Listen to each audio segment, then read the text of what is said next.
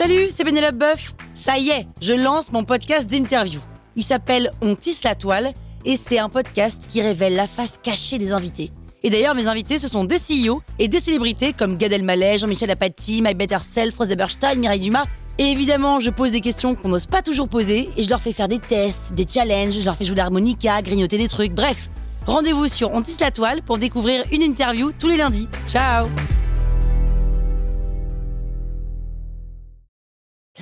Sur écoute. Salut, c'est Caroline Jurado. Vous avez envie de capter la crypto? Vous êtes au bon endroit. Un épisode par jour et vous aurez fait le tour. Vous allez devenir riche. Power Angels. Je réfléchissais à la fin du Bitcoin et je me suis dit que pour t'en parler, j'allais te présenter trois hypothèses. Voici trois mondes. Dans le premier, on peut fabriquer des morceaux de chocolat de façon illimitée. C'est un peu notre monde, quoi, du coup. Qu'est-ce que ça implique? Eh bien, le chocolat n'est pas rare. Je peux en vouloir ou ne pas en vouloir selon mes goûts. A priori, son prix sera plus ou moins toujours le même. Et il dépendra surtout de la demande. Mais l'offre de chocolat, elle, elle restera toujours stable. Je n'ai pas vraiment besoin d'en faire des réserves. Dans le second monde, on peut fabriquer des morceaux de chocolat. Mais on ne sait pas pour combien de temps. Le chocolat, il n'est pas rare pour l'instant. Mais je sais qu'un jour il le deviendra. Et en plus, je ne sais pas quand je suis intéressée, même si j'ai l'impression que j'en aurai toujours. Il y a une petite voix dans ma tête qui me dit que si jamais ça n'existe plus, ça serait bien d'en avoir chez moi. Parce qu'à ce moment-là, je suis absolument certaine que tout d'un coup, ça vaudra très cher. Et dans le troisième monde, on sait qu'on est capable de fabriquer seulement 12 morceaux de chocolat, pas plus. Bon bah là, j'avoue, je suis mal, parce que je sais déjà que c'est rare, et en plus tout le monde est au courant, et il m'en faut donc absolument. Est-ce que tu m'as vu venir? Le premier monde, avec le chocolat en illimité, c'est notre monnaie fiat, c'est notre euro. On peut en avoir tout le temps.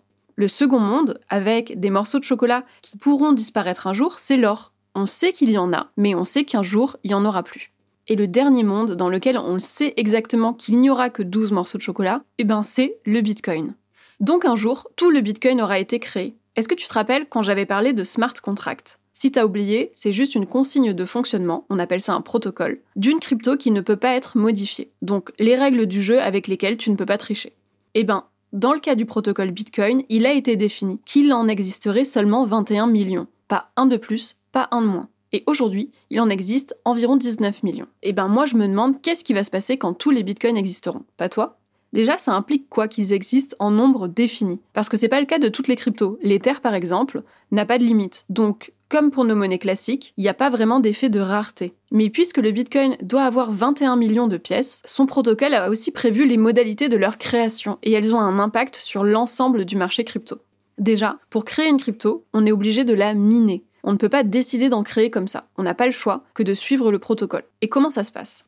La création du Bitcoin se fait par minage. Le minage, rappelle-toi, c'est le moyen qui est utilisé en crypto pour valider une transaction financière sans passer par un tiers de confiance, sans passer par une banque quoi. Eh bien, dans le cas du Bitcoin, cette opération, elle ne sert pas uniquement à valider les opérations, mais aussi à créer de nouveaux Bitcoins. Car les mineurs, ils sont rémunérés grâce aux frais de transaction, mais aussi et surtout par l'octroi d'une rémunération en Bitcoin. À chaque fois qu'ils valident une opération, ils sont rémunérés en Bitcoin. Alors ça implique quoi sur le cycle des cryptos? Eh bien, la rémunération par création de Bitcoin, ça diminue dans le temps pour contrôler le nombre de Bitcoin créés. Donc les mineurs valident les transactions, ils reçoivent leur récompense, et au bout de 210 000 blocs validés, c'est un peu la punition. Ça met environ 4 ans de se créer 210 000 blocs, mais à partir de cette date, les mineurs, ils reçoivent moitié moins de Bitcoin pour la validation d'une seule transaction. Ça s'appelle le halving. C'est donc le moment où la rémunération par création de Bitcoin est divisée par deux. Est-ce que t'imagines qu'au lancement du Bitcoin, les mineurs, ils gagnaient 50 Bitcoins par validation? Et ils sont tous méga riches maintenant, t'imagines?